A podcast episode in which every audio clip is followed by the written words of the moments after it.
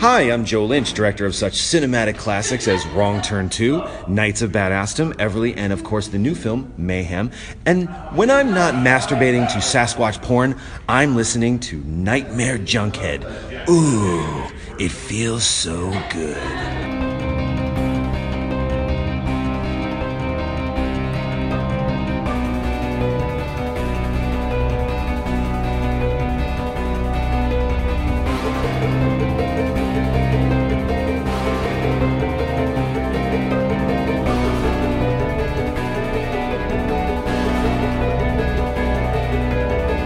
Weaving in and out of your consciousness like a bad dream you can't wake from, this is the Nightmare Junkhead Podcast, a horror podcast that appreciates the comfort of a nice cold fruit cellar. My name is Greg D. Come to Henrietta. Uh, and I'm Genius McGee. And on today's episode, our month long case of deja vu comes to an end as we head to the woods and summon up some demonic shenanigans with 2013's The Evil Dead. Mm. And the easiest way to join us is to simply search for Nightmare Junkhead wherever podcasts are played, hit subscribe, and when we drop our latest episode, it will download directly to your listening device of choice. All up in your soul hole. And if you happen to have uh, good Wi Fi out in your cabin in the woods, uh, you can find us on social media. We're on Twitter at Nightmare Junk and on Facebook at Nightmare Junkhead. And of course, it is on the Book of Face where we again have events tab, which again leads to. Shenanigans and cyber shenanigans. And as this episode is releasing on Friday, July 31st, if you are here in the Kansas City area, we have your genre needs met indoors, outdoors, and virtually. Yes. This is going to be another great weekend of horror brought to you by Screenland. Well, if you are in the Kansas City area and on Friday, you're listening to this on Friday, we are kicking off our fourth fright of our Friday Night Fright film series. Mm-hmm. Come and join and be part of our Friday Night Fright film family. Yep. I tripped all over that during Poltergeist. yeah, you did. Come on I down. kept- or fr- fr- fr- fr- He said something about fannies. And so, like, We're, we're serving falafel here at Screenland. It Friday was, night fanny. Oh, that's terrible. See, Moving you, on. You Yeah. got to be careful. But the fourth fright of our Friday Night Fright film series is a contemporary fright. Mm-hmm. Wanna balloon, Georgie? You will float as we are going to be enjoying the contemporary take, a remake of It, Chapter One. I fucking could not wait. I love it. Chapter one. I love clowning around. I, I love how scary it was. How foul mouthed those kids were. Something about foul mouthed kids really like speaks to it strikes a chord with all of Mm-hmm. us, uh, and I have not seen this on the big screen since I think I originally saw it. So I'm really looking forward to see this. And as we like to do, we want to give you a taste of what's coming the following week in our 5th Mm-hmm. fright of the Friday Night Film Series. Whoa, boy! What follows it? It follows. Boom! there you go. That's why this is on the main feed. We're not charging you for this. Ultimately, uh, I cannot wait to see. I've not seen that on the big screen. I've seen it multiple times. I am beyond looking forward to that. I that. still might cosplay. Just come with the sheet. And like, it- hey everybody, I'm it's it. it. I'm It's it, it. follows. How's it going? Well, if that doesn't meet your needs in the genre world, well, my goodness, we have uh, Raiders of the Lost Ark, Mm-hmm. Back to the Future. We have Eraserhead. oh, and and don't forget Back to the Future. Somebody's in that one too. You know Buck Flowers. Buck Flowers, man. You, you, if, if, if Fire Walk with Me again, we've got all the genre needs now. These are all indoors. Fire and- Walk with Me. Isn't that the one with uh, Chuck Norris? No, that's Firewalker as, Ah, as opposed to call Time back, call Walker. back, Call back. Now that is indoors, and listen, um, I can definitely vet um, if they are being safe, smart, socially Absolutely. distanced. Absolutely. But if you're not feeling comfortable quite yet being indoors, It's okay. We got you. They got they not Oh. only can you rent movies from them virtually on screenlandonline.com, but if you're a Patreon, you oh well, no, we're going to Oh, go getting outdoor that? screenings. Ooh, okay, okay. And okay. trust me, th- this one I'm surprised you, you forgot about this genius because they've got a film that is damn near perfect. It's set in perfection. You're, you were going to give you penetration even with the elephant gun. There you go. That's what I was waiting for. the 1990 classic Tremors, and then also a, a weird environmental, you know, nature gone amok that has like every great character actor on the planet. I haven't seen it on the big screen in quite some time. Twister. Mm, yes. love Twister. Yes, we will get. We'll get a flyby with a As cow. long, as long yeah, as long as there's no cows really flying in the air, we should be okay. We'll be good. No, but as Genius said, indoor, outdoor, and virtual. And in Mm-hmm. fact, uh, on Saturday, August 1st, we have our latest Shudder Shout Out double feature. I cannot wait for this one. Not only is this one movie that I recently discovered and absolutely find ab- 100% terrifying for like almost a G-rated movie, Mm-hmm. But another one that I've heard, I haven't seen yet, but I've heard nothing but good things from you, sir. There's no blatant false advertising in the title of this film. Uh, it is our ghost double feature, uh, Something Old, Something Boo. Mm-hmm. Yeah, I know that's really bad. Eh, it works. The Changeling and Terrified. Yeah, I heard it lives up to its name. And it's not the Art the Clown Terrifier. No, no, no, no, no. This is I within 20 minutes of watching this for the first time, I had to stop the film. It was unrelenting. I was losing my mind. Is this an Eaten Alive movie? It might affect you that way potentially. Holy potentially, shit. yeah, it, it could be quite good. And we're going to be watching that on Saturday on Shudder for free, of course. And if you don't have Shudder, That's okay. We got you covered. There's a lot of different codes you can use. You can use the code in shut in, all one word, S H U T I N, or Etheria, E T H E R I A, and get a whole bunch of other different awesome 30 months of Shudder. 30 months? Oh, 30 days. One month. 30 days. 30 months of Shudder. wow, you're being really optimistic there, genius. Uh, we one can only wish. Fingers crossed. No, but if you're gonna be stuck in watching ho- watching horror movies, you might as well be stuck in watching horror movies for free. And if you would like to add a little extra to that, in fact, have the Nightmare Junkhead home version, Mm-hmm. including a, and it would be a thing like a customized pre-show, Yep. Mm-hmm. introduction, trailer reel, and then a conversation afterwards. All that can be yours as part of joining the Screenland film family over at patreon.com slash screenland. Yep. And of course, that's the tip of the tier.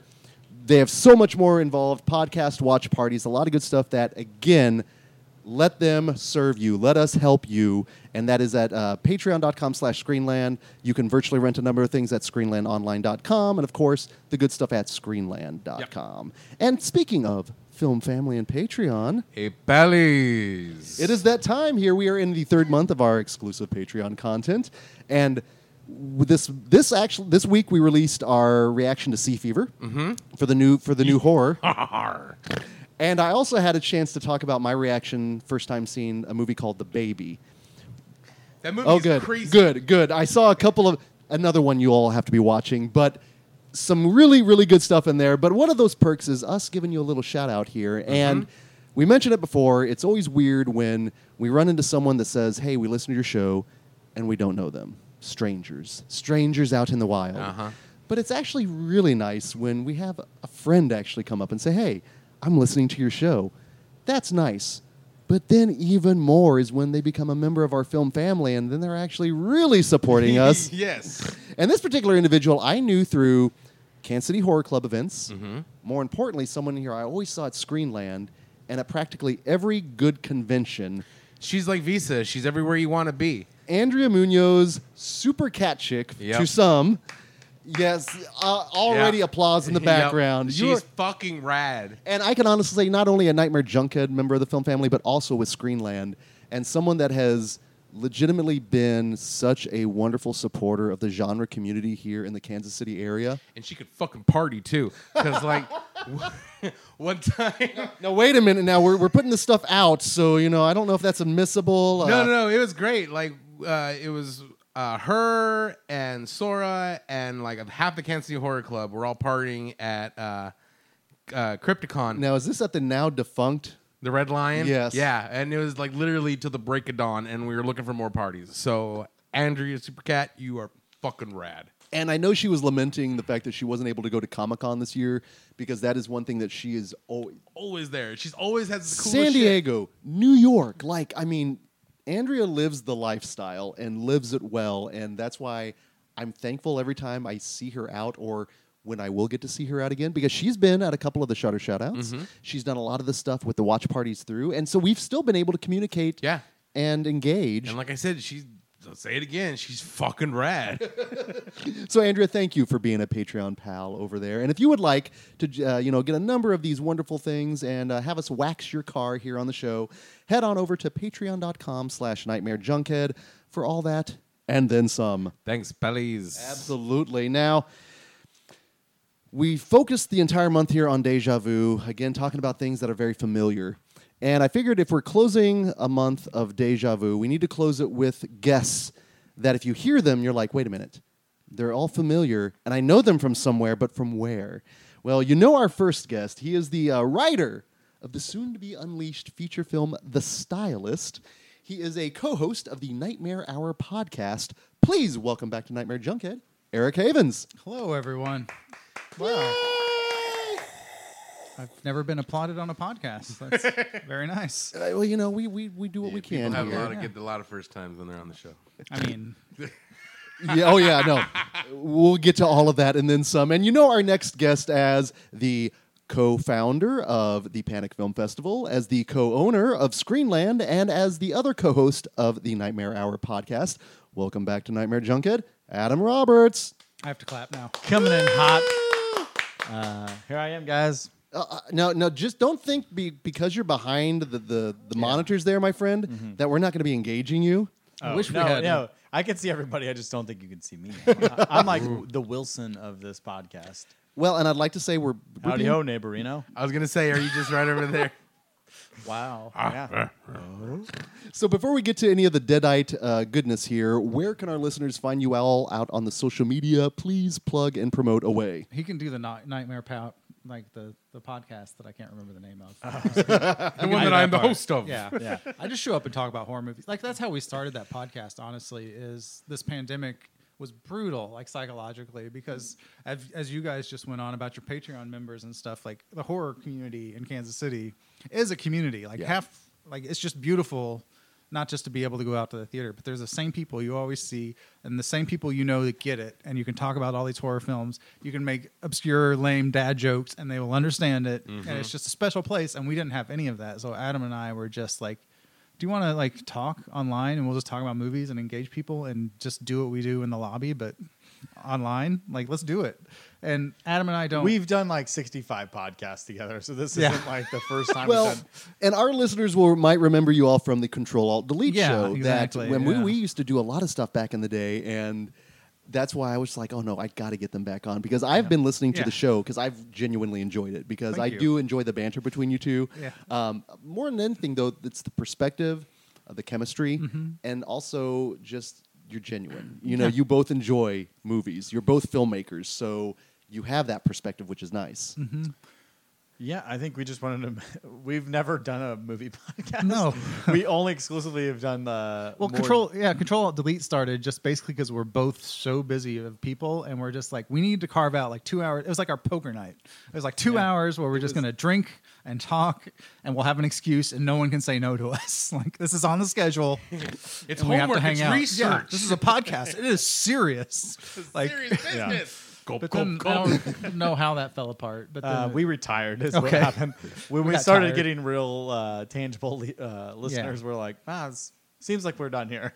Uh, we have a backup paddle. Maybe it's online. I don't. I have, actually, I can't tell you if we're, it's online or not. I don't know. Yeah. Um, but yeah, Nightmare Hour has been great. Uh, it's just an excuse for us to give each other uh, assignments to watch movies, to do some he- agreed. heavily research, more research. We, we we've always steered away from doing research, um, but we're trying to. Uh, horror has always been like um, a genre that Maligned, I think's the word. well, for the for for general audiences, audiences, yes, but I think for the makers and lovers, I think we all know that there's like a lot of subtext to it, and a Yeah. lot, Yeah. and and it's not just blood and guts. They they, you know, I think when when it is just that, they typically fail for us, um, Mm-hmm. at le- at least like both of us. Um, but uh, but yeah, we wanted to talk about Yeah. uh, the deeper meaning, or like give meaning to films that may not have it, but we're fucking assigning it to it. yeah. uh, Well, and let me just say this: your last episode when you both experienced your first shunting, yeah.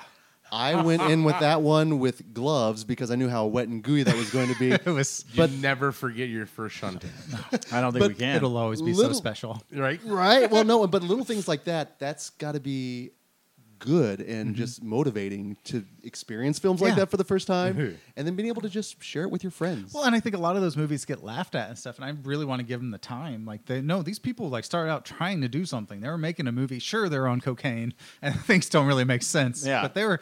Let's talk about it like a movie, and not just like the schlocky like B movie stuff that a lot of people just like. Oh, it's a lot of fun. There's stuff going on in that, and I've been, I've been, I have this whole PowerPoint I've done a few times. Like I've done like public speaks as like horror as allegory because I feel like I have to be. um, Maybe it's too bold, but like an evangelist. Like people shit on horror. Can I say shit on here? oh yeah, Fuck yeah. Okay, all right. People shit on horror, and it always gets worse. Like Rotten Tomato scores, it Yeah. always get worse critic scores, and like people can't. I don't know. Like I think it goes back to like Roger Ebert, and he could never see past it. No, Well, or, or, I mean, current day, the Oscars can't see past it. No. they they, they, they truly cannot see like what we all see. But which if you is- go back to like the 40, like the Universal monsters and beyond, like it's always been a direct response to Yeah. like societal Something. dangers. And it gives us a safe place to like, oh, like we can explore these things, but oh, the lights came on, let's go outside. And, and everything's, it's, I, it's horror is magic. Yes, and horror's always been an allegory for the actual terrors, whether even even if it's heady stuff or B movie schlock, Yeah. it's something that somebody Still wants. respond- yeah. yeah. it's still a response. People, a lot of people, especially normies, don't realize that there are actual brains behind the blood and the boobs and the beast. But on the opposite side of that coin, like I was telling you off mic. After I came out of Relic and I'm bawling and Mm-hmm. Yeah. sobbing, I'm Uh-huh. like, why can't they just make another movie where a guy in a mask is hacking up sexy Yeah. teens? You know, and Yeah. so like, so but no, I agree. I'm glad that there's a lot more movies nowadays that are actually tackling, even not even more so than before because it's always been. Yeah, But I like you can even go to those realizing yeah. it. You know, like you can go to those sexy movies like the slashers, and there's subtext, there's like feminism and all that Mhm, kinds of stuff in there. But you you do like you have to reach for it. Like Relic, it just has this like big like familial hammer. It's like you will suffer. like this is sadness. Well, I think what's even worse though Your is nana when- will die. there's nothing you can do about it. You know, and you're like, oh god.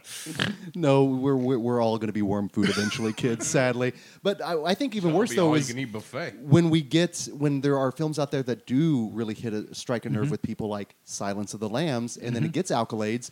That's not horror. No. No, that's, that's a a thriller. thriller. Yeah, exactly. It's like a yeah, thriller. So even he wears a face, everyone. Well, what was it that the people were saying? The Shape of Water wasn't a horror movie. yeah. Yeah. motherfucker, that's just creature from that's Return of the Creature Return- from the Black yeah, exactly. Uh, I mean, we talked. We actually talked about that today. Like uh, we're talking about Candyman on our latest Mm. episode, and we talked about how today that's considered elevated horror, or uh, uh, you know, or you know, ten years ago, horror. 10, Yeah. 10 years ago it was all psychological horror. I don't like uh, psychological thrillers. It wasn't horror. It's like no, no, no, no. You got it all twisted. The Ring is a psychological thriller. It's like motherfucker, did you sleep?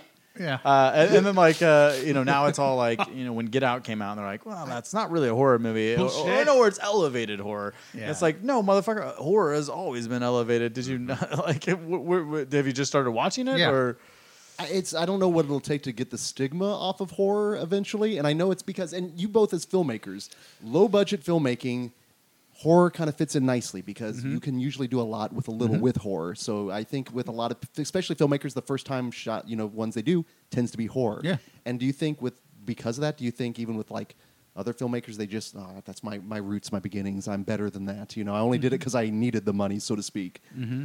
I, I'm I just it's it's, it's I don't think so. it depends on the success of those first films. Okay. Like I, I, Okay. I, I had a conversation. Oh wow, I'm going to drop a name. Real Do quick. it, do it. I, I had a conversation Steven with Don Spielberg? Cos- Coscarelli, and he was talking about uh, like he never wanted to be like a horror filmmaker. That's just where his beginnings were, and he found success like that. And he's like, I want to make a Civil War drama that I've been pitching for like ten plus years, but no one will give me money for that because I'm Don Coscarelli. They're like, make Bubba Ho-Tep two, dummy.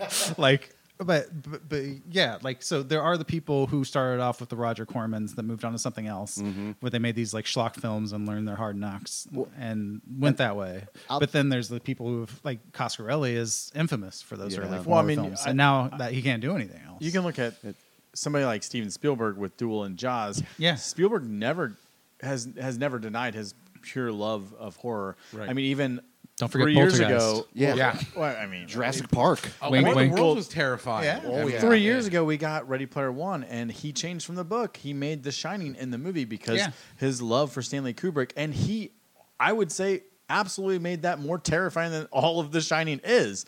It is pure terror in, the, in Ready Player Did you just One. say Ready Player One is scarier than The Shining? the sequences are? No, I, I'm gonna go with him. I'm It's- gonna the, the, I Shining, the disagree. Shining sequence. No, the I Shining disagree. sequence The is Shining sequence? terrifying in there. They're amazing. They made me giggle, but they're not terrifying. They're only making you giggle because you love it, though. Yeah, I mean, I giggle at weird like, for- things. for Big honestly. giant old lady with an axe coming out of the thing. I mean, it's loved pure, that. I love pure that. horror, and you have. I mean, he's one of the most iconic filmmakers, not just in American history, but in all of like filmmaking history. Mm-hmm. And, and and so I think you you like what we're discovering with Nightmare Hour is is it's not just a one. Sometimes it is like Bernard Rose, who did Candyman, like Oh, yeah. everything we could see, he's not, Not done anything horror. else really horror like that. Right. And then and then you have people like George just- Romero who didn't mean to do that. They stumbled into it and they're like, shit, maybe this is who I am. I mean, really, until you make a movie, you don't know what kind of filmmaker you gonna are gonna be. You might want to be, uh, you know, you look at someone like Kevin Smith who made mostly comedies, and then he just ended up in horror. His new trailer just dropped. I'm fucking interested. It looks wild. It looks- does wild. I'm fully in. It's a, sla- a southern slasher movie with some religious subtext. Fucking in.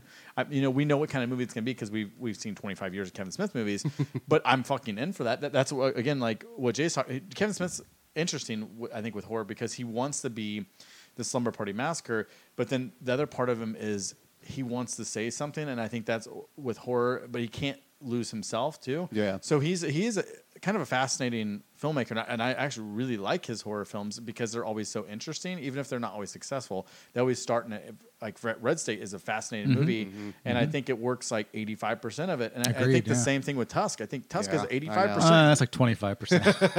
I, think uh, 65. we- we know when Johnny Depp shows up, the movie goes off the rails. But but th- but that's also him exploring like his love of David Lynch, right? Yeah. I mean, that's fully what that's supposed to be. Um, and- but you still see him talking about uh, you know different different themes, and it's a filmmaker we never expected to see a horror side of, and he's not letting it go anytime soon, which is which is very exciting, I think. Uh, and then you have people like Paul Thomas Anderson who w- won't make a direct horror film, but has continuously said that throughout his career, he horror is his favorite genre, and and he, it's peppered through all of his movies. And I, I think what he considers horror is more like the horror of humanity. Oh, yeah. I, I mean, There Will Be Blood is the closest I think we're going to get to a horror film from him right now. Yeah. Although um, some would say um, uh, that one that we did, the last one, the dress the Phantom movie. Thread, yeah. Yes. Phantom Thread is even more so, I think. Uh, and I don't know when that last interview I read was, but you, you have people like that. They're just obsessed with it and, and, and, and, and totally will accept it as their being.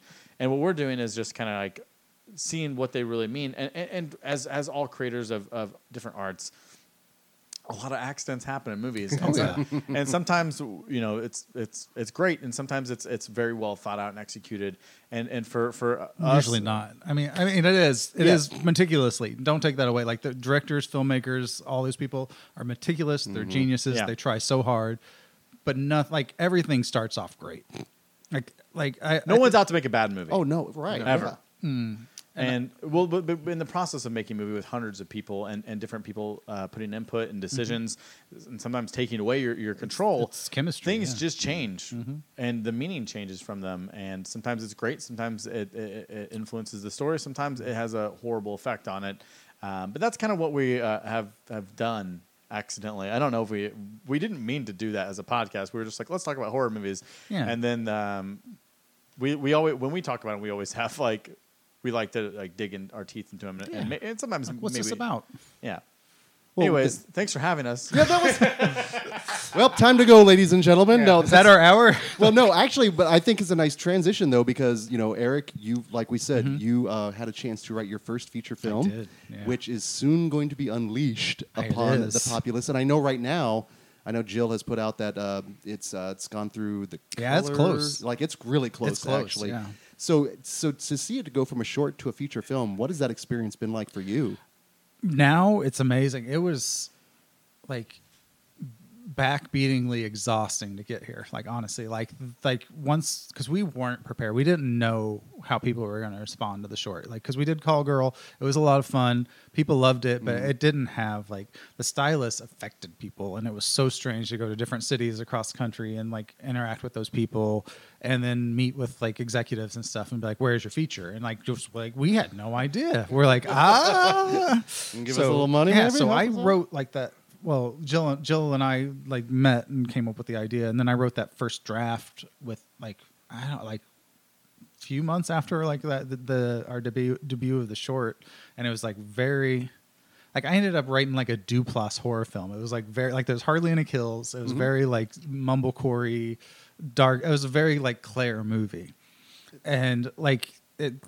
I don't know how many drafts we went through, but by the end there, we had producers like trying to help us. We had people trying to sell it, and I was just exhausted. I couldn't do anymore. I did so many like things, and people were giving you input, and it was so exhausting. And luckily, Jill saw that in me that I was just broken, and she brought in another screenwriter, Eric Stolze, who added a lot of the horror that you all will see. Like he added like a bunch of horror elements that watching it now, like the rough cuts I've seen, absolutely necessary, and he saved a lot of that film. so that, that's what we're talking about. Like accidents, like you're going through this process. It is just like it's a marathon, and it's a, you have so many meetings, you have so many critiques. You have like, can you change this from nighttime to daytime? And like people like just like little things, and you just get so exhausted and like not to wax too like gratuitously about this movie, but I saw the first rough cut. Like I sat down, I watched it with my fiance and my daughter. I'm like, we're gonna watch this movie. This is the rough cut. The sounds all different. This is Tim Right. score. All this stuff. Like things aren't gonna go away. At the end of that movie, I was on my knees on the floor of my living room crying because He sent me a photo. it was a selfie. I took time. but seriously, like just to see the culmination and the chemistry of everyone who worked on this and to see my parts and then to see the other Eric's parts and Jill's parts and all this stuff coming together. Mm-hmm. Like I don't know how people are going to respond to this movie, but I will tell you watching it it is more than I could ever dreamed of. Like I'm like look, I have goose pimples right now say, talking about it's yeah. legitimately one that's like when I realized I'm we were going so to have you on, yeah. I was just so excited just to say congratulations. Thank you. Like it is still this process of it being real to me. Like I get to go on my deathbed. Speaking of relic, and everyone dies. like I will sit there and be like, I have a feature film that I helped with that I love. like I have no regrets. Like I don't know if people will pan it, if they'll hate it, but like what I saw is what like because Claire and I started a long, long time ago. Like when I created that character, and there's a lot. I, don't know what it says about me, but there's a lot of me and Claire. And just to see Najarra knock it out of the park and bring this like stuff, and everyone else that knocked it out of the park, and it was, it's just mind blowing. I don't even know how to put any other like tired phrase on it, but it really is just like too many synapses just going because that's hard it's hard to think that that's real and if we ever get through this pandemic just the fact that i can hang out with that family again maybe and do the tour again of like the film festivals Yeah. maybe i Am I, can't am I gonna be like, why can't they just make a movie about sexy teens killing people? it does not have a happy ending and I listen, and I've been fortunate enough to kind of see behind the scenes how everything Mm-hmm. works and just that the idea of collaboration Yeah. And how you get the best people together and you you unleash them and let them work. and that is the magic of jill to her credit like we started working together a long time ago when i was going to be the director of call girl and just started getting hemorrhoids and or not hemorrhoids okay No, yeah, ulcers, ulcers, ulcers. Is this the deeper meaning? Might have been both. i mean It is horror. Could don't ask, don't Cronenberg. tell. It's just he like- got hemorrhoids on his ulcers, or Yeah. ulcers on his hemorrhoids. Exactly. But like it was just too much and I'm I saw what her skills was and what she is good at and I'm like, "Do you want to do this? I'm much better as just writing in my basement and like, running away." But then to go from this and just go through all this and then to watch her collaborate and find people who are so like simpatico with her point of view and our point of view and just this team. Like we've worked like everybody that is working on the feature i knew mostly like 90% of people i knew. As people had brought back in from the community or mm-hmm. chicago or la or wisconsin be john pata i love you john pata Hi, John. Uh, we love us Hey, some John. John. but she just she has this knack of identifying how people fit in and like how like i think that's why the movie's hopefully going to be such a magical thing. It's oh. because yeah I'm beyond excited for it. And speaking of collaboration, so Adam, you we're recording on the day you just had the world premiere of your new short. we I just had a chance to see Lost and Found, which the ending of that I didn't tear up, but that was Why can't they joyous. make a movie about sexy teens getting killed by a guy in a mask? So, as someone that is, you want to talk about uh, my perspective has changed just seeing what a small business is going through during this pandemic. Um, you know, a lot of people know you as the co-owner of Screenland, uh, the co-founder of Panic Fest, but uh, you are also first and foremost a filmmaker. How have you, you know, stayed sane during this, especially putting out a, a short in the midst of all this? How did Lost and Found come about, really quickly, Um, real quick. uh, or, or as, as it needs to be? As it yeah, needs to be. it- it's, uh, two sentences I Okay, mean, that's it. it. No. It all was very quick, actually. Um, so this was about um, this time last year, like May 2019. Um, my buddy Adam Hall, who works at Boulevard Brewing Company in Kansas City, he uh, and I were just hanging out, and he's like, "Hey, I've been uh, meaning to talk to you. I think I had just finished a, another short right before that, and he had saw it, and he, he'd been like building up the courage, kind of, to tell me like, "Hey, I got this idea for a short." And like we were just having a beer and he just kind of pitched a short to me and i was like okay that sounds like it's a million dollar movie uh, but then I, I, but I, but he, at, at the end of like him t- kind of pitching this idea i was like that's fucking great um, and then I was like, "Do you mind if I like take it and like kind of like make it to something we can actually make, or I can actually make?" He's like, "No, no, no, go ahead." And so I ran away and I like knocked this like uh, I don't even know, it was like maybe twelve page script out, and uh, as I do with all things, I was like, "Eric, is this bad?" And Eric's like, "I think it's pretty good." Yeah. uh, and then like very quickly, I was like, "All right, well, I'm gonna put a little bit of money together," um, and I did, and I kind of put the pieces together really quickly and shot it last late last summer, like August September. Um, and Adam actually became the star of it, and, he, and he, it was never intended to be that way. It was just like uh, Adam has experience as a Marine and like all these things, and, and like is his story, and it was just like when you're making movies for pennies, it, it's all like uh, it's not always about uh, who who's on the marquee, right? It's, Yeah. sometimes it's about like who can pull it off or who can do like what you want them to do. Um, and and we made this little movie, and uh, and we've been finished with it for like. Uh, um, um, maybe three months, and uh, so we, we've just been sitting on it. There's no film festivals or anything, so we're like, let's have a cast and crew screening. That's what tonight was. Tonight was just whoever's comfortable with cast and crew to come out and check it out and see it on the big screen because maybe you'll never see it on the big screen because coronavirus has kind of changed all that for everybody for you know short filmmakers and feature filmmakers and um, and it's I think it's quite the treat. I think it plays very well on the big screen and uh, and uh, but it's been done for a while honestly. Like we've has it really? tinkering with it. I mean we we've just you know kind of nudged it here and there. It's been pretty much done since March. Um, and we were gonna submit it to a lot of festivals this year, but that's that's all changed. Yeah. Um, but then I've been staying busy. I mean, uh, Yes. Eric and I wrote us uh, a feature that we've Wait. been uh, working on for What? What? What? for a while. We wrote a feature that was in like April or May. I don't remember when we finished it. We wrote it in like two or three weeks. Um, Is it about sexy teens getting hacked up by a guy in a it's not mask? about sexy teens. That's what the world needs now, apparently. but I think this is Eric and I have written a couple features, and this is this is the most modest. It always starts off like let's make something we can make, and then it's like an alien invasion movie where there's like Yeah. people getting ripped through the Oh, I ground. forgot about that one. Yeah, that we just titled Aliens remake. Even Yeah. though it's not any. It's more of a. It's That's closer a to like that's a good Tremors. script though. It is a good script. If anyone just- has like 60 million laying around, it's probably not even that. Sixteen million maybe. okay. Bake Uh, sale. 60. We can make this happen. But then, yeah, this was more like. I mean, we had talked about making. I mean, I think we conceived of this idea in like summer 2018. We came up, yeah, and I actually started writing the novel version. Yeah, he's Oh, and- wow. yeah he's been doing that while we haven't. Neither of us have been motivated, and then the apocalypse happened, and we're Yeah, I don't know if you can we just do noticed. this? Yeah, that's Things are terrible. We wrote it. I think we wrote the first draft in like 14 days or something, Mm-hmm. um, and th- and then we just crawled back into our depression hole. No, Uh, I have to say, Adam is like one of my like, uh, I guess angels during like like like my anxiety and depression can pull me down really far, and I can be really anti-productive and never do anything. And Adam's always like, "Let's write a script. Go write five pages." I'm like, "Okay," and all of a sudden I'm like, "Yeah, all right." And then we'll just go back and forth and write a script in two days. That's really Yeah. rough, but we just like we just cut off. We're like, we write five pages. I'll write five pages. And if nothing, it's again, it's like our podcast. Like it's just an excuse to be creative and hang out with a friend. it turned out pretty good. It did. It needs it, needs it, a new it still third needs a, yeah, so it needs a little bit of work. tuned. So you know, it's we. I think we did like we're gonna like because we do that like what he said basically like you write five, I write five, but but then like when you do that, so I write the first five, Eric reads the first five, and he's kind of editing and peppering like, oh, that doesn't make sense, and then he writes his five, and then you go back and kind of uh, the next day you read fifteen.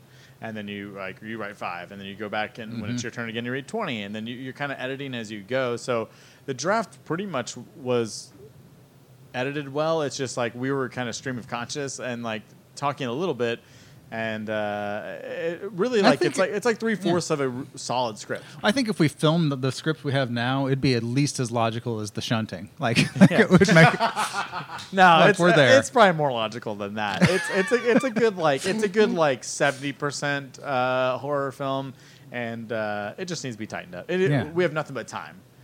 It's true. fair. But Time yeah, we've, we've done a couple things. but that was some motivation. Um, but yeah, that's that's lost and found. That's that's Ty and Eric back. Someday and then, and we're then we're gonna like, wa- let's do this Yeah. podcast every week, no matter what. And we've done a good job. Even today, Someday we're gonna walk down a red carpet holding hands, you and I. I fucking hope so. I, I can literally just roll out a red carpet right now, and let's, Let's just make it. that happen. Just because Okay. that just Can that be for your heart. Patreon Oh, please, subscribers? of course. That's a, that's the top tier. Are you kidding? right. That is the red carpet treatment. That's Another the, time, is that- another red carpet. I'll even take my shirt peep off. Or wait, is that fans only or only fans? That's OnlyFans. Yeah. Oh, That's our boy. OnlyFans Oh, account. Well, that's a long way of Nerds and getting. nostalgia at OnlyFans. No, I'm just kidding. Where can the listeners find this podcast?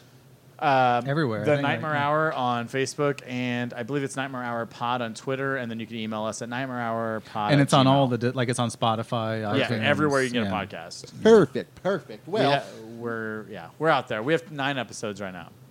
Well, as as Lost and Found was set in a wooded area, I think that's going to be the Yeah. perfect transition to get to the original 1981 classic that I know shook me the first time I ever Mm-hmm. saw it, but the original Evil Dead. Talk about a legacy, just in terms of a film, a franchise. Do you remember your first initial interactions with the original Evil Dead, or actually? What was your first entrance into Evil Dead? Was it the second, Army of Darkness? How did you it get was into? the first. uh, Okay. and it was VHS. I remember that. I think it was uh, like we my town had a local like a block, blockbuster esque uh, establishment, and I remember seeing the cover.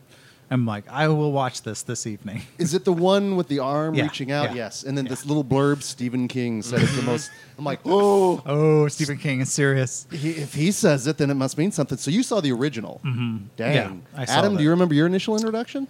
Um, so uh, I I believe number two I saw first actually, but number and that was so we lived in a split house. Um, actually, it was a, a three level house. So the middle of the of the house, you walked in and you walked right into the living room. Then above that was the kitchen that had. Um, um, it had like a, a nice staircase all the way down, and, and the pillars of that staircase, I was looking through down into the living room, and my brother was watching Evil Dead, and I and I remember, I remember because it, was uh, uh, so he borrowed somebody's, and it was this gray clamshell um, that was that wasn't what you said. It was the classic clamshell with him holding the axe over his Oh, yeah, shoulder. yeah. Remember that one? Um, but they were watching that, and I just remember the, the screams. You know, it was a mono soundtrack, but but back then I think our TV was probably mono too, because I, I know we did Everything was mono. It was- yeah. Um, There's no surround sound. but that I don't I don't know if my fascination for horror like accelerated after that. Really after like ni- in 1996 after Scream, but I became obsessed with buying films. Mm-hmm. I'm still obsessed with it. Like I, I have a very big collection of Blu-rays, but I had a massive collection of VHS. My DVD collection was sh- trash because I was like. I'm skipping this generation. I'm not about it. I'll just rent movies. Um, but I was obsessed, and I bought the very rare Necronomicon Evil Dead that came out in the early Oh, yeah, 2000s. yeah, remember It that was one? like soft and felt like kind of it was Uh-huh. latex. It felt like skin, um, and I was thrilled because I had special features at the end of the uh, end of the the, the tape, uh, or the that was the I think that was the DVD. Um, but uh, yeah, so I don't. I think I saw it on tape, fully stolen from my brother in like 1996 or seven. Um, and it, it was horrifying to watch. I mean, it was unlike It's- anything yeah. else. Yeah. It, yeah, it's, it's It's- terrifying. And it's also very indicative of what we were talking about is like a bunch of people coming together with zero dollars and just making, Making this something movie. terrifying. Yeah. well, Just and like- the the horrors they went through to make that movie, Yeah. just the, the the the the weather, the temperature. The fact that this started Sam Raimi just Yeah. his whole berating, you know, Bruce Campbell, and anytime Bruce Campbell's in a shot and he's getting and pulted, yeah, and like the forever uh, camera down low going Yes. fast, like that shot. That's Sam Raimi's shot. Like people Yeah. have stole that so much since then. You know what? I feel terrible. I didn't see the original Evil Dead until like after Army of Darkness. so Because Evil- because okay, so I saw one of the very first horror movies. Like I rented. It was for a friend's sleepover. Was Evil Dead Two. Mm. I loved it, and I wanted to go back to the first one for the longest time. But they didn't have the original Evil Dead at any of the video Yeah. stores I went to. It was just not there. Evil Dead 2. And it wasn't until Army of Darkness hit the theater when they're like, oh, let's put out more copies of Evil Dead and Evil Dead 2. So it wasn't until after that that I finally saw Evil mm-hmm. Dead. And then when I finally saw it, I'm like, this is just a remake of part two. You know, I was just like, I liked it and I thought it was cool, but when you are raised originally on two Yeah. and then three, Go- yeah. when there's nothing but comedy in it, Yeah. and then you you go, go back to the first, one yeah. and there's Oops. not a single drop And of like comedy in ultimate it. and grueling horror. Yeah, I'm like that tree's was- not right. I wasn't ready for it. It wasn't like I was like, yeah, this movie's garbage. Or like, this is too shocking. But the point, like, this is hashtag not my evil dead. So like, Where are the Three Stooges? Right? Where's all the fake ships? You know? That's I'm cu- that because I did the same thing. I backward engineer from Evil Mm-hmm. to do the first one, but I was kind of aware of the reputation of it because it was a video nasty, which is I made me wonder if maybe that's why they didn't carry it. I don't know. Had the taint of the video Yeah. nasty on it potentially. I think Evil Dead One had had a lot of rights issues. really, Um, it was through the the funding and everything that came about. I think so. I think whoever he, whoever Renaissance sold it to initially, and this is why there was like forty five thousand different All those- releases of it. Right. Um, it wasn't until I think like 2010 when it ended up with Grindhouse releasing, and then it stayed there since. But and then of course we got the nice 4Ks from that and the new the 4K with the new score and all that stuff.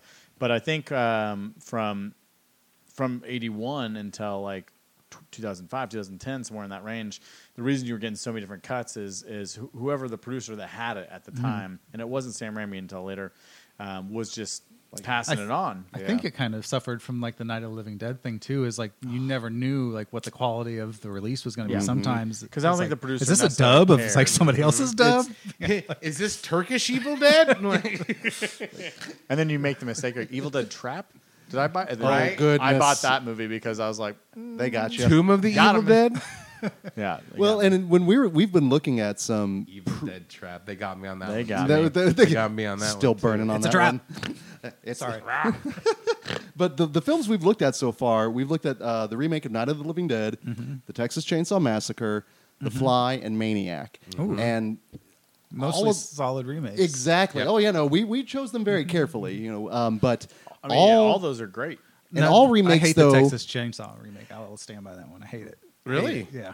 I, I don't I'll mind say it. it's exactly what is it filled with it's full of sexy teens being killed by a guy in a mask. That's really what it is. I It mean, is. it doesn't have the heart of the first one. She But falls into puddles so much with white it's t-shirts wet. on. It's wet. It's, it's a wet, slimy movie. But But I for, mean, for all I- the remakes, it's of 2000 plus of big classic movies. It's the best, I think. No. Well, Friday the 13th. Friday the 13th is, the best, of the Yeah. big one. But That's a it, good but it one. was the up till that point. All the Yeah. other was I will agree. yeah. I will agree. It's Um, second best after second that. best. yeah. Second best after that. or the of the of the sexy teens being Dawson hacked Creek's up by a slash. Anyway, we're, It we're- totally was WB's Yeah. the WB's uh, Texas Chainsaw Massacre. But like I said, I, I wanted more Sawyer's than the Hewitts. Yeah. But at the end of the day, yes, I, I enjoyed it. I How thought come it you guys was didn't do the fog? Because we're because we're a podcast of Positivity, positivity. that is correct. So like, if it's a movie that we think is proper, if both of us think it's proper rubbish, then like, yeah, well, when we what we initially discussed though is you know you don't touch Carpenter stuff. and that's just it. Like, how do you approach a remake of Night of the Living Dead? You know, just sacred material. Texas Chainsaw Massacre, sacred material. The original Evil Dead, I love it. I consider it sacred, but definitely something that could be remade potentially. Yeah. But the argument, though, Yeah. is it already was with the with yeah. Evil Dead Two. Yeah. exactly. So, This is the second remake. so ideally, when I heard It's a redo that with, there we with go. The French with, with, with the French. UX. Yeah, EUX. But would you say, and this is an argument, well, I don't even know uh, actually what it's classified as. I don't think this is a remake maybe because more of a- continuation of it? Fede says it's a sequel. Well, I, Well, I, I was theor- talk- I could think of that yeah. too because she's sitting on The car, his yeah. car, Yeah. and like And there's blood, like all that already over the, like, and things been in- teared yeah. up. I can see where it's a continuation. The door's broken off still. Mm-hmm. Because you know what? Maybe Ash is still theoretically in the 1300s when this happens. no, he's Oh. lost in uh, what is it, 2099? That's right. He's in the future. Oh, that's Yeah. right. And canceled. And canceled. Yeah. Well, thankfully, uh, we had a few years to let this one breathe. And one of the we've got three criteria that we're looking at with our remakes. Uh, the first one we established we wanted initially 15 years, ideally, between an original and remake, just to give it time to breathe. Time to breathe. Yeah. This one has had time to breathe and then some. We've got 32 years. Yeah. So that gave us plenty of time to figure out did we need a new Evil Dead? And that's my question to you all. When do you remember hearing about when they said they were remaking the Evil Oh, yeah. What were your all thoughts? the same response I always have is I was like, ah. Like I don't get angry. I, when I was younger, I'd get so angry. Like, why make new material and all this stuff. But then I got older, more mature. Like I, I prioritize prioritize things in my life, and I realized like the original Evil Dead still exists. Everyone, if they want to make another movie, like let's check it out, see what they do. Like it's the same thing as like doing covers. Like artists do covers. Sometimes they're great, sometimes not so much. right. Yeah. so let's just let them do it and like watch it and why have you're- fun with it. So it's it's never like anger for me anymore. But when I heard about it, I'm just like, ah, like Kind of not, indifferent? Yeah, like no interest really, but not anger. Okay, that's Anybody else have anger? I, I didn't I have always have anger. I had been following uh, this closely because I, I fucking loved it. It was like one of the hero stories that w- that doesn't get enough credit in terms of independent film. Like I was, you know, prime for the '90s, like you know, surgeons of you know Soderbergh, Kevin Smith, you know, Quentin Tarantino, all the all these like filmmakers that were doing it for you know sub half a million dollars. But then you, you go back to 1981, and uh, even further, 1979, Within the Woods, and you see Sam Raimi was like one of the OGs who who not only launches his career, but eventually launches one of the Coen brothers, who gives us both the Coen brothers. Don't forget eventually. Uh, and then Ted Raimi, yeah, of course. Well, I mean, of course, love Ted um, Raimi Which is in Candyman, which cracked me up. as the as the Yeah. boyfriend. Like the bad boy bad. yeah, because when you think bad boy greaser boyfriend, you think of Ted Raimi. Ted Raimi, Joxer. But yeah, I, I had followed it quite a bit because I was excited, and because originally for a long time Sam Raimi was going to make this, and, and it had gone from everything Yeah, I remember from that, you know Freddy versus Jason versus Ash to Yeah. just Evil Dead Four to, uh, and that was with Sam Raimi and, and Bruce Campbell and everybody, uh, and and and Bruce and Ted wrote a draft for Evil Dead Four, and that eventually became the TV show. Um, but I was like hard watching it, and I remember when Fede's when his uh excuse me i had a b- big old terrible burp um that no one wants to know anything All about that swall, Yeah. soul Yeah.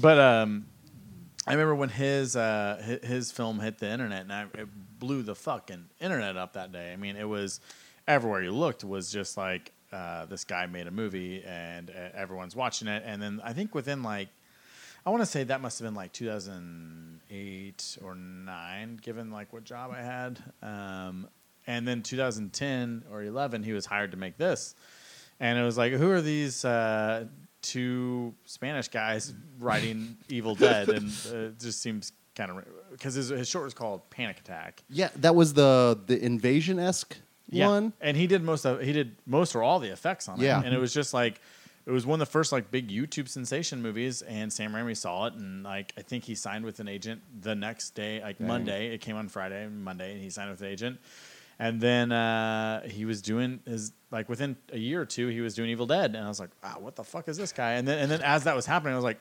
Diablo Cody's rewriting it because they can't write English very well, and I'm like, "What the fuck is this movie? I gotta watch it."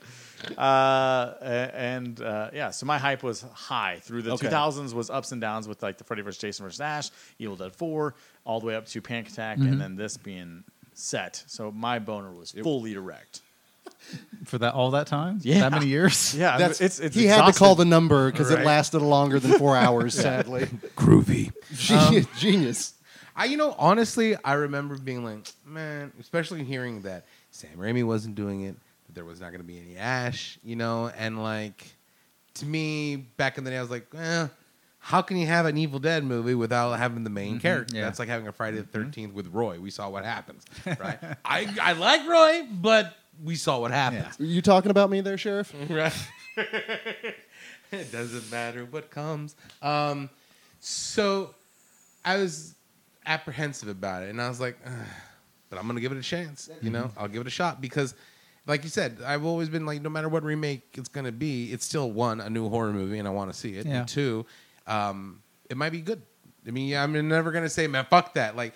If you dismiss something just because it's a remake, you're doing yourself a disservice. I mean, because there's been fantastic remakes Yeah. out there. And I mean, we uh, I admitted it. Um, I saw the remake of Texas Chainsaw Massacre before I saw the original, and it led me to the original, and I was all the better for it. Uh, you know, but the other thing we look at then is how is the film different, and is it different than the original? And I would say definitely. Oh, yeah.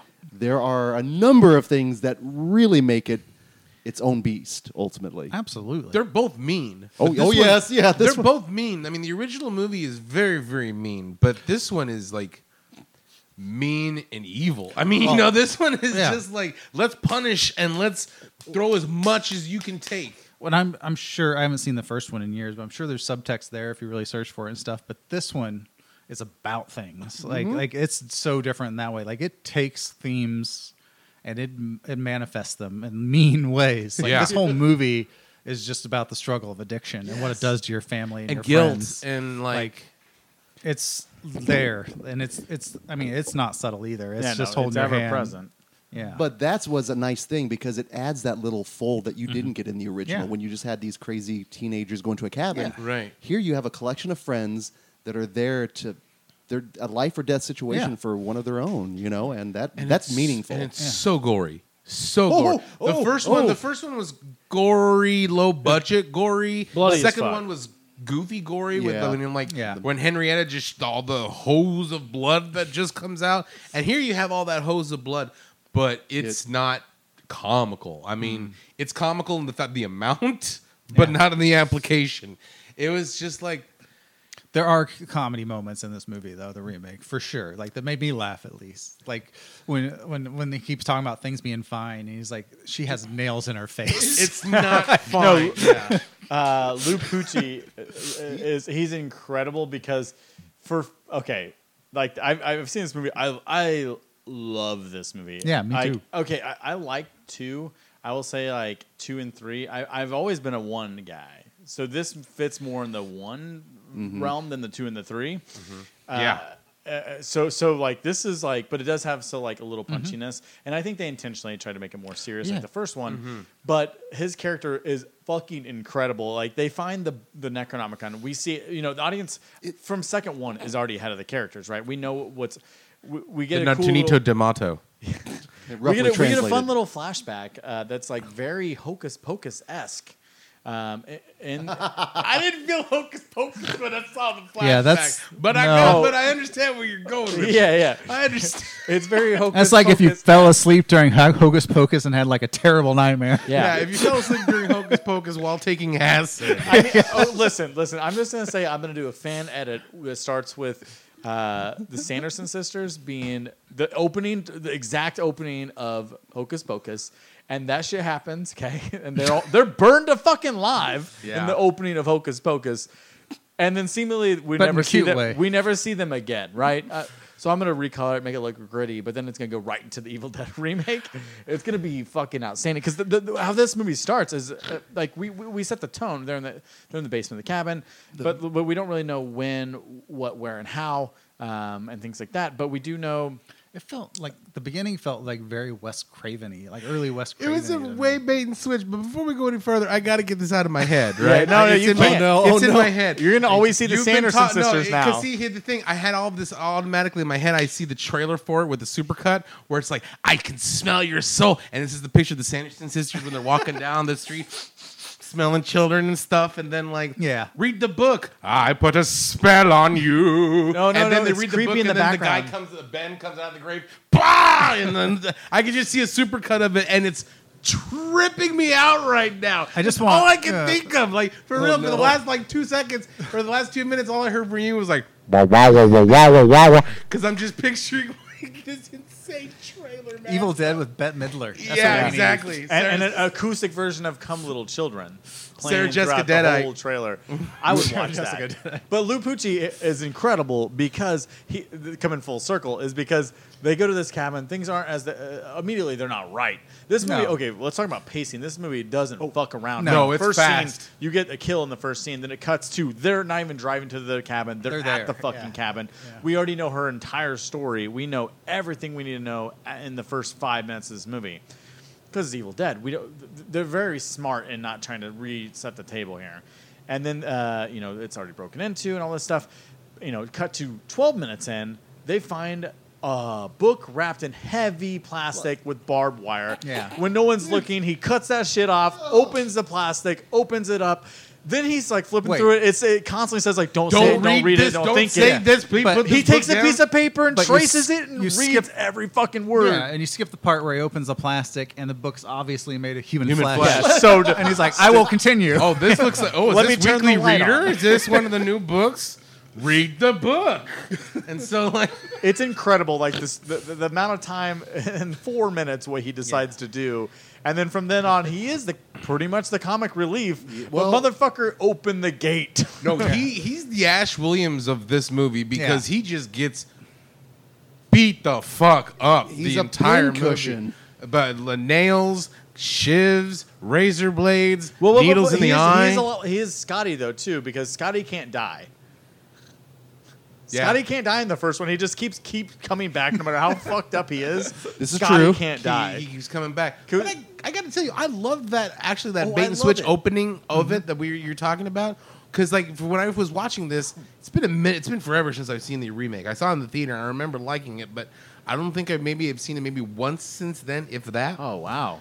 But- this is a this is a almost a yearly for me. More I, than the I can see why. I would love. To, I, I think this is going to go in my regular rotation now. Mm-hmm. But I remember it opening up, and you see this girl in the woods, and she's bloody, and she gets kidnapped. And you're Mm-hmm. like, okay, is this wrong turn? Yeah. Because they're hillbillies. They look like hillbillies. They're extremely. And when they take her out, they have that inbred futuristics, and they had even the uh, and they even had the Zelda Ru- the Southern Zelda Rubinstein. Only the evil book can take away the evil, right? And so you think it's this girl because you're following along, and then turns out she's like, "You fucking asshole, I'll eat you," you know. And then boom, evil dead. Yeah. And I was just thinking, I even wrote down. This is a statement saying not your daddy's evil dead. Yeah. And so like I think that's what they went for. And they just like you said, it was lean, it's mean, it tells you everything you need to know in the first five minutes, and then And let's yeah. go on this ride. That's and I really like that. it's so impressive to me because it is reverential to the, it, like it makes nods, it shows respect to the original, but it's like no, this is our movie, and I love that. Like Mm-hmm. Yeah. like I forgot how much I love this movie. I mean, even changing the name of the It's like- Necronomicon to the Naturom Demonto, we Yeah. still know it's the Necronomicon. Yeah. Yeah. And it's its own thing. By the book by any, the cover is still the same, Yeah. right? um, no, everything was really good about it. But even going back to it, when she runs in the forest and then she sees the the trees and they start moving, and I'm like, uh oh, uh oh, is, That's- it- is this an evil? Is this an Evil Dead movie with the trees? And I'm like, sure shit, it is. Yeah. It's it's even. I think it's even worse It than is the original. because But they wait. have the sounds. Here's almost Yeah. a brilliant thing. Oh, The Naturom Demonto they find is just Egyptian for Book of the Dead. Aha. It's just another name for Necronomicon. So the audience is maybe like, because we have to remember, like Sony got behind this movie. Like we're getting. I mean, it was released in April 2013. New director. They. I mean, they, the trailers were really scary. Ghost House had just Ghost House for almost all its existence had just done kind of shitty Oh, like right. Yeah, remakes Mm-hmm. and things like uh, Darkness Falls. They had done all Oh. these types of movies, and then it was uh, it, this is like the early 2010s is when no, we're going to start this decade off with this film, and well, no, it, it, it really kicked off with uh, Drag Me to Hell in Yeah. 2009. Isn't Ghost House uh, Raimi's Yeah, production? that's his production. So like, it, Which this was watch like Drag the Me to Hell turning- if you haven't Oh, recently. like, which Drag Me to Hell wonderful. with I love Drag Me Drag to Me to Hell, Hell yeah. and this would be an incredible double. Yeah, it feature. would. Yeah. Yeah, it would. because I- they're they're they're And a lot of their people feeling vomiting on is very people. Yeah, what would the order though? Do you go? Do you leave funny or do Evil you Dead start first. funny? Okay, so you need that the funny as a palate cleanser. I think Drag Me to Okay. Hell is is Sam Raimi's perfect movie. It's very I funny, think I but it's agree with also that. the scariest thing he's done. there's some genuine scares in there. It is. and- It does. great it scare. And it's feels such a like good the opening guy, scene. Yeah, it feels like the guy who made Evil Dead revisiting it 30 years later. We're like, Yeah. now I know what I'm. I have money and I know what I'm doing. But Yeah. as an older man, he can really appreciate the gumming Yeah. scene a little bit more now. oh my god! But that he, even no stuck matter with how me. serious his movies are, they're still hilarious. Yeah. Yeah. I mean, they're still hilarious. Uh, Spider Man was funny. There was Yeah. a lot of great funny comedic Well, he never things. left his visual flair ever, No. right? So what's what's fascinating about Sam Raimi is Dark Man. Don't forget Dark Man. Dark Man is. I, I, I think just Dark Man watched might it. be his best. I watched it for the first time this year, and it's like, wow, you can see how he got Spider Man. Yeah, Yeah. That's, 'cause- I mean, and then the Quick and the Dead, you- like you see all these yeah, films. he's great. it's amazing. And he wears a suit every day. He's old school as fuck. But but you, what, what's what's Him interesting? and Ted. You, Yeah. I think you The put him- Raimi brothers know how to dress. They got a tailor. Uh, I think you put him in like Joe Dante's because like comedy horror directors, right? You Yeah. put uh, like and John Landis. Yeah. The oh, difference, not John Landis. Well, Fuck that guy. The difference being the difference being between here and I love Joe Dante and, and Yeah, Joe Landis' Dante's early great. early films are quite good, but the difference being between these films is Sam Raimi has never I don't think had a really big misstep. Even you can say his Oz film. what about Spider Man 3? That, there's so much like ob- like notable studio made a lot of money. Yeah. Made a lot of money. Yeah, there's so much like divorcing and contractual stuff that's like. I think he apologized for that too. I mean, didn't he? before it even Yeah. came out, like we knew going in that he didn't want to make that movie. Yeah. And I don't he had want- different intentions, but but I think Joe Dante never, twenty years after Gremlins, never did it. Twenty years after American Werewolf, never fucking could do it again. And even you look at like Romero, and to a large extent, like Wes Craven, you know, he did it 15 years after Nightmare on Elm Street, Oh, but yeah. With Scream, but he could never do it again.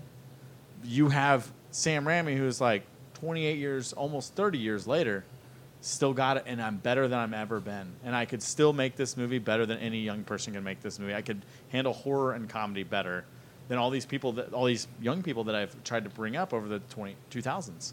I like what you're cooking, and I want to subscribe to your newsletter. That's it. That's all I got. That's the whole newsletter. Well, whole no, newsletter. literally though. But then the uh, the subset to that newsletter is his non-genre stuff because I would argue a simple plan Oh yeah. and tremendous. for the love of the game. Yeah. Great. really genuinely good movies that you go, oh, that's Sam Raimi too. Holy shit! I mean, he's but, one but, of those. but when you watch it, his style never. He never. Never leaves. He's only defining it every time better and better and better Yeah. and better. And and he's making. He's supposed to be making the next Doctor Strange movie, which is more That's of a horror right. film. That's I cannot. right. That's That's- perfect yeah, for that's him. amazing. Yeah, I've, and speaking of it, because he has a, such a unique style with the weird camera angles, and the, mm-hmm. even he can make a shaky cam look just- threatening. I mean, and the Coen brothers essentially have always wanted to be Sam Raimi. Yeah.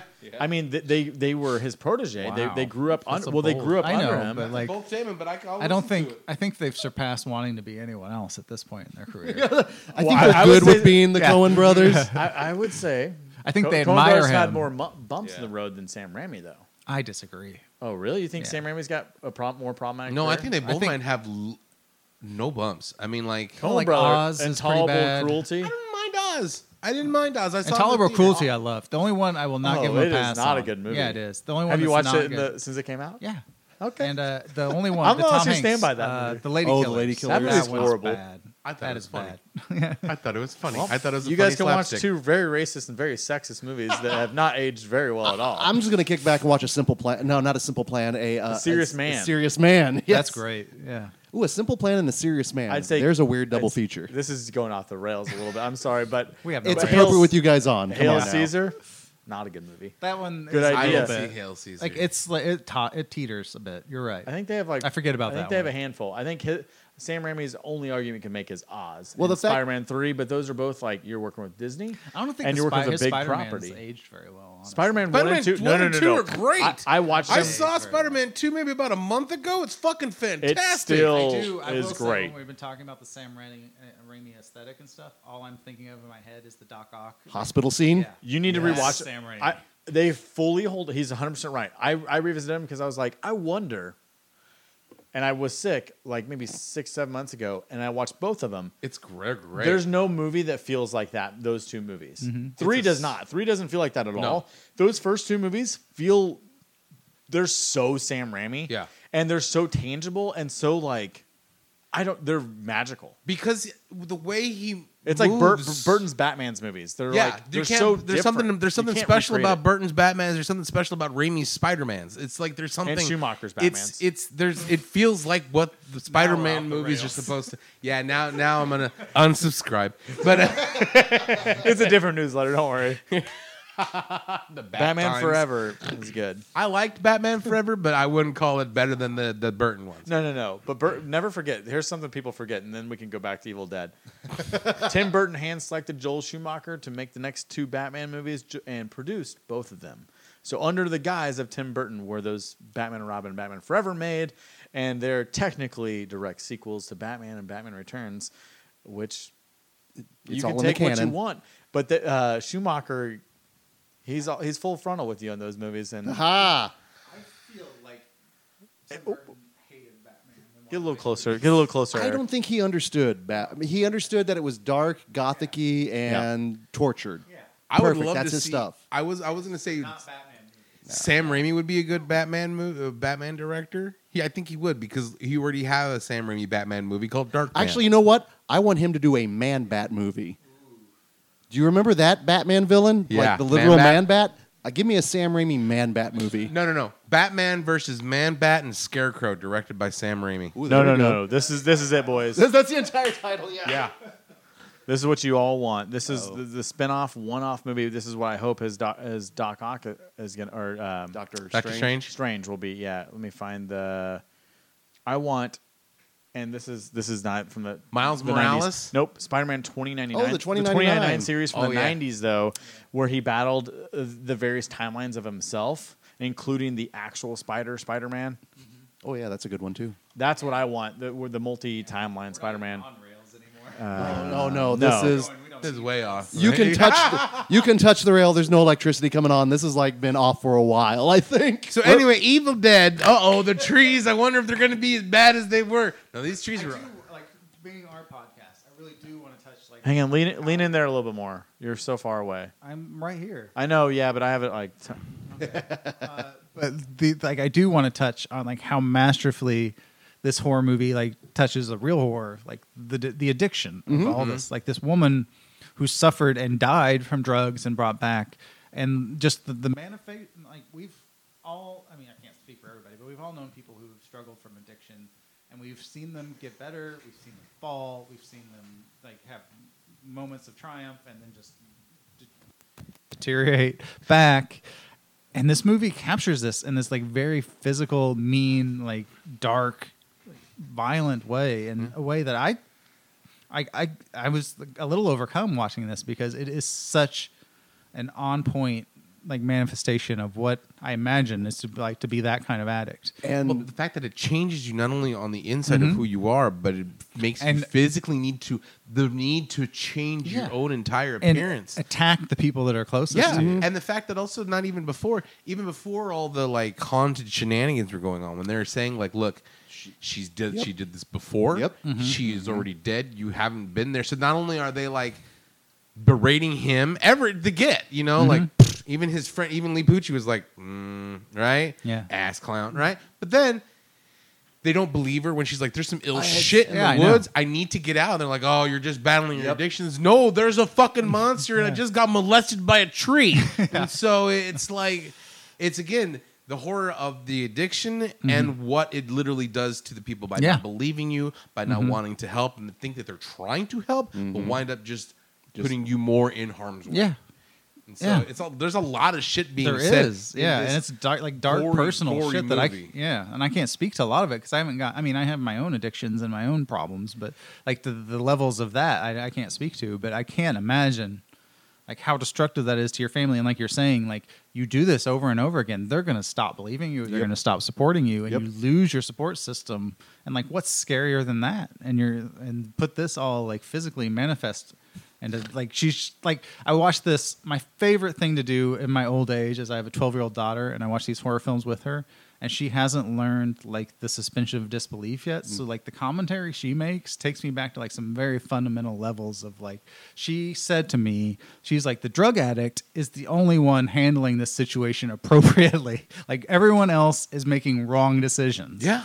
And I'm like, holy shit. you need to chronicle that, just Yeah. like the, her journey with these genre films, Yeah. because, like you said, it's perspective. Yeah. and 'Cause she's we lose that. She's 100 percent correct. Yeah. Yeah. Uh, the nurse who could help didn't. Yeah. Uh-uh. The the other girl was just there. The brother di- the brother disappeared and like I'll stay with you, but like okay, let's keep her in the basement. Yeah. Um. Yeah. The, other guy's like reading the stuff from a fleshy book. the educated, learned man. The one who should know better than that Yeah. Unleashes one- everything. Unleashes everything is the one that opens up the book. Mm-hmm. The one who the scholar who should know maybe I shouldn't read this Latin is over there wearing conda verata. What happens if I say this out loud? Basic tenet of the podcast. Right. Why Never. would you do, especially if it says don't read it out loud? What's the first thing?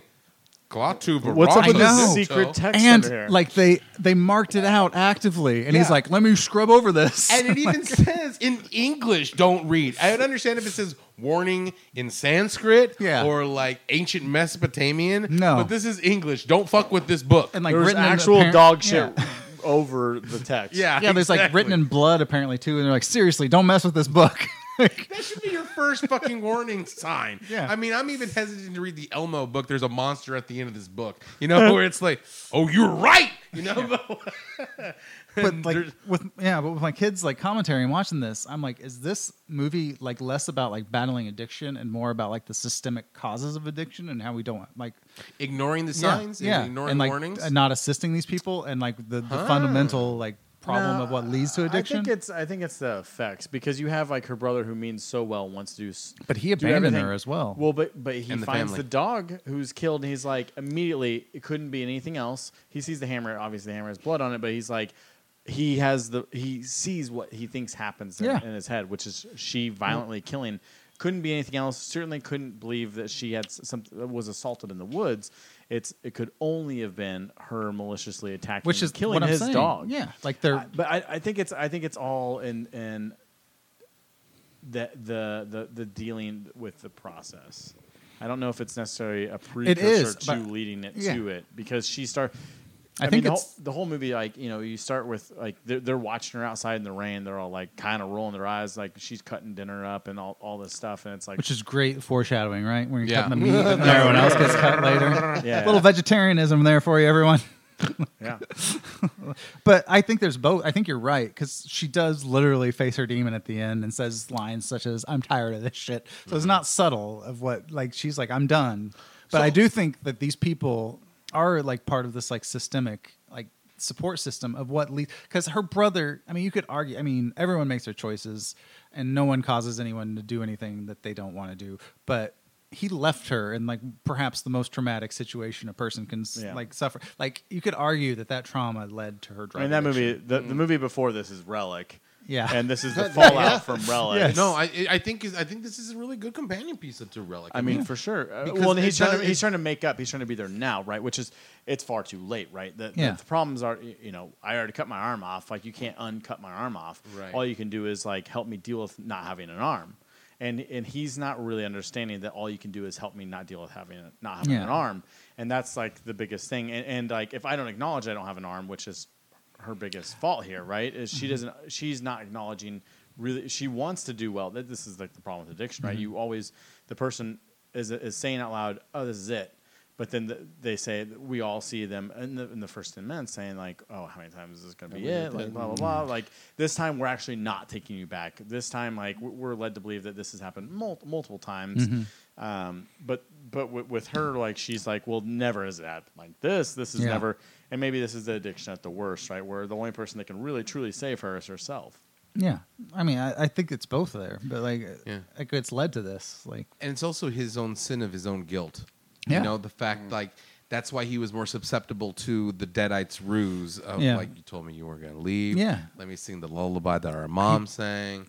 And that's what fi- finally led to his own demise was his own guilt manifesting itself. But I gotta say, okay, so I wrote in my notes that I thought that the King Deadite, when Mm-hmm. it finally came, would have been better if it was cooler and bigger and meaner and like Mm-hmm. actually did some more shit. But it was something that she said that she literally fought her own demon. Mm-hmm. The fact that it l- was just a twisted her, variation Yeah. of her, Mm-hmm. and with I always thought it was actually her, but it's not. It- It's it's a it's a man playing this. The character's name is Oh, okay, Abomination. okay. But I always thought it was Jane Levy. it looks playing, like, I mean, it's designed to it's look a lot designed like for her. sure to look Yeah. just like her herself. but the literally battling her own demons. Then Yeah. like Ah. that's Again, what I- on the noise, man, that's on the good, nose, that's on the good. nose. But I was like, man, for being a king deadite, he ain't doing shit. Okay, he's a little yeah, he flipped scrawny. The car, but like think regular they- deadites could yeah. like shape shift. They got to have a gym down in hell. Like he's PX90. weight, pumping that weight. also just on a logistic level. How did he know how to make a homemade defibrillator? like, I know. That's where I was like, because I would understand if the but nurse now, did but, it. but now we all know. So maybe Oh, God. he Uh, watched a movie like this and was Please, like, oh, it's please never let me go into cardiac arrest with any of you around. Deadception. I Okay, saw take this in the the ca- movie. We're good. Take the case off the computer and give me the wires. I know what to do. When I say so, push enter. Right? you know, push control alt Alt delete, delete, and we'll yeah. bring them back up. It's- no, um, no, this movie was great, but I love the homages to the Oh, yeah. original too. Me too. There was so many ones, especially the one uh, when you could catch a Sam Raimi camera Yeah. angle, and I like the fact that you still had the demon point of view, the demon and cam. I, and I love like the visual joke of where they like kind of pause on the chainsaw on the several chainsaw, times. but then like, and oh, like no move defibrillator. away. Nope. But then finally later on, they bring Yeah. the chainsaw back and attaches to the stump on her arm. yeah. But they even had the skull necklace. Yeah. the skull Yes. shaped necklace like twice, and I was like, I mean, Yeah. when lightning Nice. strikes the tree this time, it just stays infinitely lit until the thing's She dies, over, yeah. which is absolutely incredible. And I, I will just say, the last, and it's literally the last twenty minutes of this movie, the last 20 minutes of movie when when he brings her back, and uh, from then on is just the most fucking incredible 20 Yeah. minutes that doesn't that goes foot down all the way on the pedal, never stops, and it's like, oh, you think. you think that's okay? I could see how you could see that'd be the end. But uh, have you ever listened to death metal at full blast? Have From you ever done that while killing a baby and drinking another baby's blood? Have you ever done that naked while riding a unicorn made of fire? Because Wow. that's what the last 20 minutes of this movie is. It's the there's a shot, and this is Seeing like Adam Psyche here. right? He still has No. that boner from he did when he was back and watching the. the Unicorn on this fire. is uh, Jesus. Like I imagine like the storyboards for this, and and Fede is just Yeah. like on the script is like, oh, you forget, you know, when you're reading the script, it's one thing, it's it's it's raining blood, and then like, oh well, like he shoots the gas can, the thing's on fire, but then he's like, no, here's what it's gonna look like, and he holds this drawing up, and it's her holding a chainsaw in the demon abomination's head while the. F- Cabin is mm-hmm. literally on fire Yeah. while it's raining blood. That was a and he's rad like, shot. he's like, this is what everything in the script is. And then Sam Raimi and everybody in the room is looking at each other. They're like, I think you're Also- hired. I think Also- you got the job. Also, how cool of it narratively, like logistically, they're talking about the five souls to bring him back, and that she's the fifth soul because she dies and comes mm-hmm. back. Like, how cool of a little like script flourish Yeah. is that? It's it makes everything work nicely, like you said. It expands the original. It deepens the mythology. It But does it. It was there was one thing about it I, I really enjoyed it. I wrote it down. I even underlined it, but I can't find where it was. It was um, the cabin in the woods. The cabin in the woods.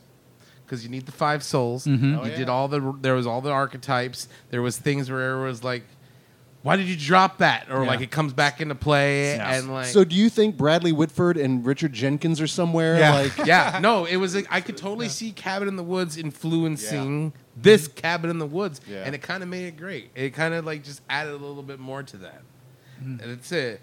And I think that's why they called that movie Cabin in the Woods because this is one of those archetypal, Absolutely, like, perfect yeah. OG horror, and one of the better examples of a remake because it's it's really like you were saying earlier. It's not a remake. It's it's a continuation and a retelling of the original story. It's another chapter in the Necronomicon, Yeah. and I, that's what I like about this Oh, yeah. movie. Well, I think they've Sam Raimi and Rob Tapert and, and Bruce Campbell have done a tremendous job. I think protecting this property and not not going for the money, right? Um, y- you know, we have we obviously have Evil Dead One, and then how, how that was a, a launching pad for all their careers. It was, it was only supposed to be that. That's all it was ever supposed to be. And then you have six years later, you have Evil Dead Two, which is like, well, what what does that look like when I have a bunch of money and I know how to make a better movie? And I've watched a lot of Three Stooges. and I reinvent. yeah, well, and, and like the influence of Joe Dante at the time. yeah. Like, what happens when I make that into a cart, a Looney Tune? And then you have six years later, or seven years later, you have him going like, well, what what does that actually be? And that's that's like his next real original film. yeah, And then it's only gained in popularity and notoriety because of things like the video nasties, the inability to find it on video, like all mm-hmm. these things. And then by 2000, this thing, Evil Dead and Evil Dead 1 through 3, were such a, the fever pitch was hot, and, and studios knew it, they wanted it. And like while we had a couple comic books and cool Todd McFarlane toys, we didn't get a movie till 2009. After Army of Darkness is what 92. ninety. Yeah. Um, so you don't have anything for so fucking long, Yeah. and and and then it comes to a point where, well, it's not mine anymore. But like, let's not remake it, which was the hottest fucking thing you could do from 2000 to 2009. yeah. Yeah. And he knows because Sam Raimi produced most of the remakes in that time frame.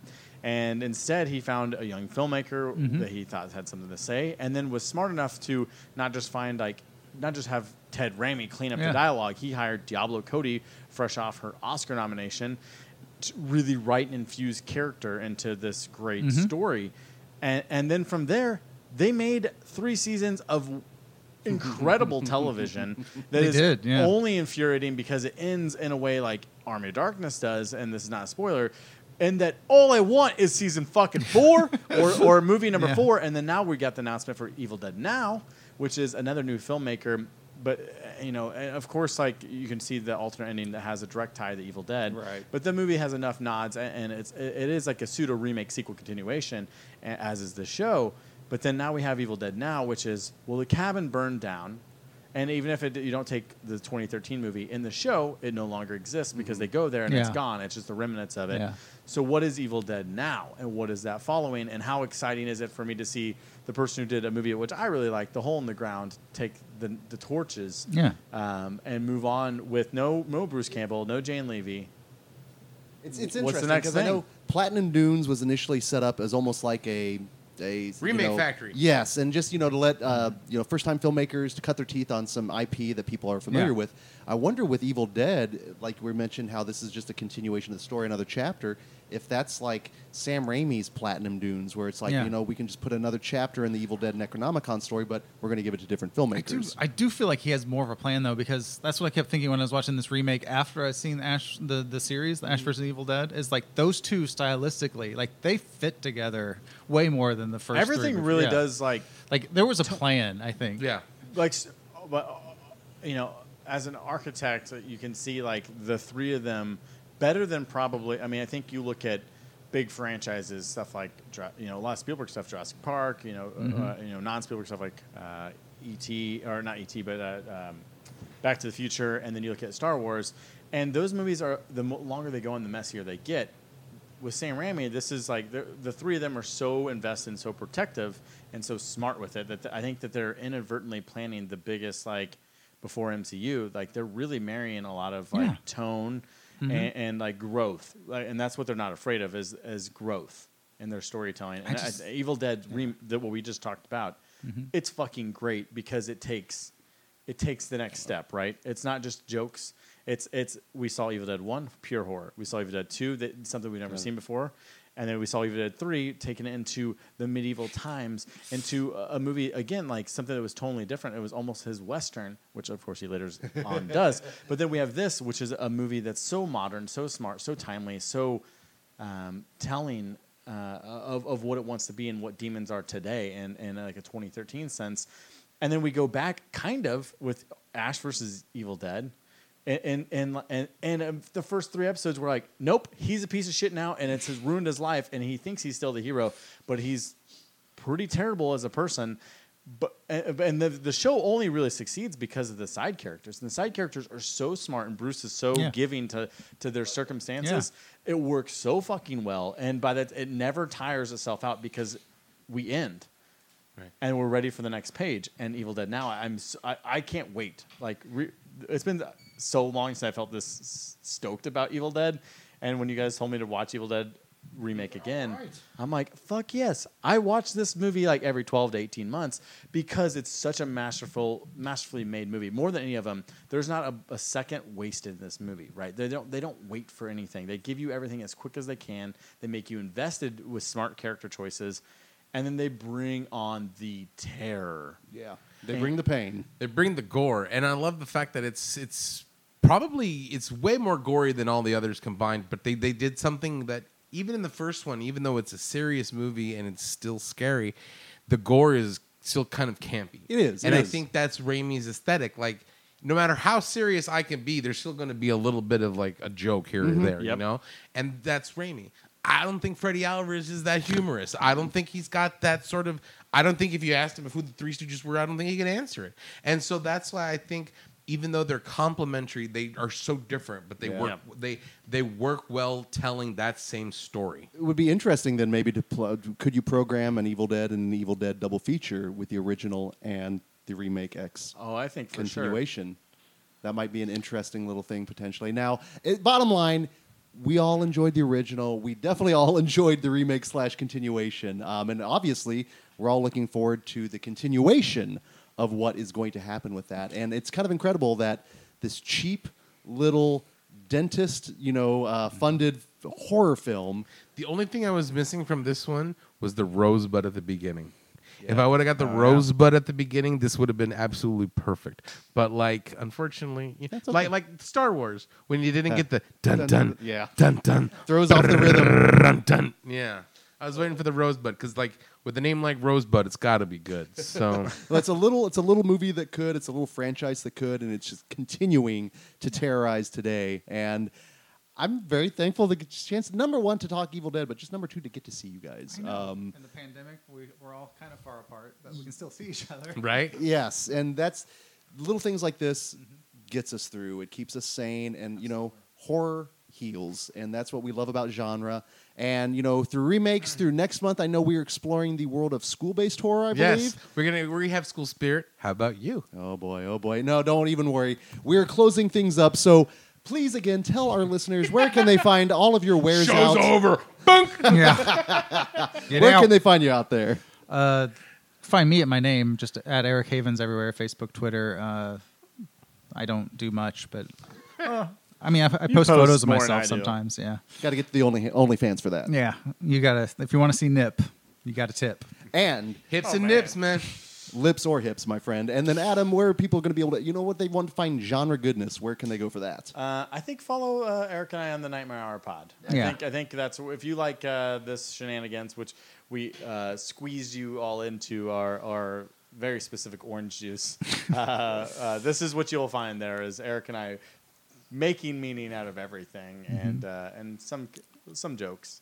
I mean, sometimes we've been. We need to start recording in the evening when we have some libations. That helps with our jokes. That will In the definitely morning. make things flow, flow nicely. In the morning, we're just like, yeah.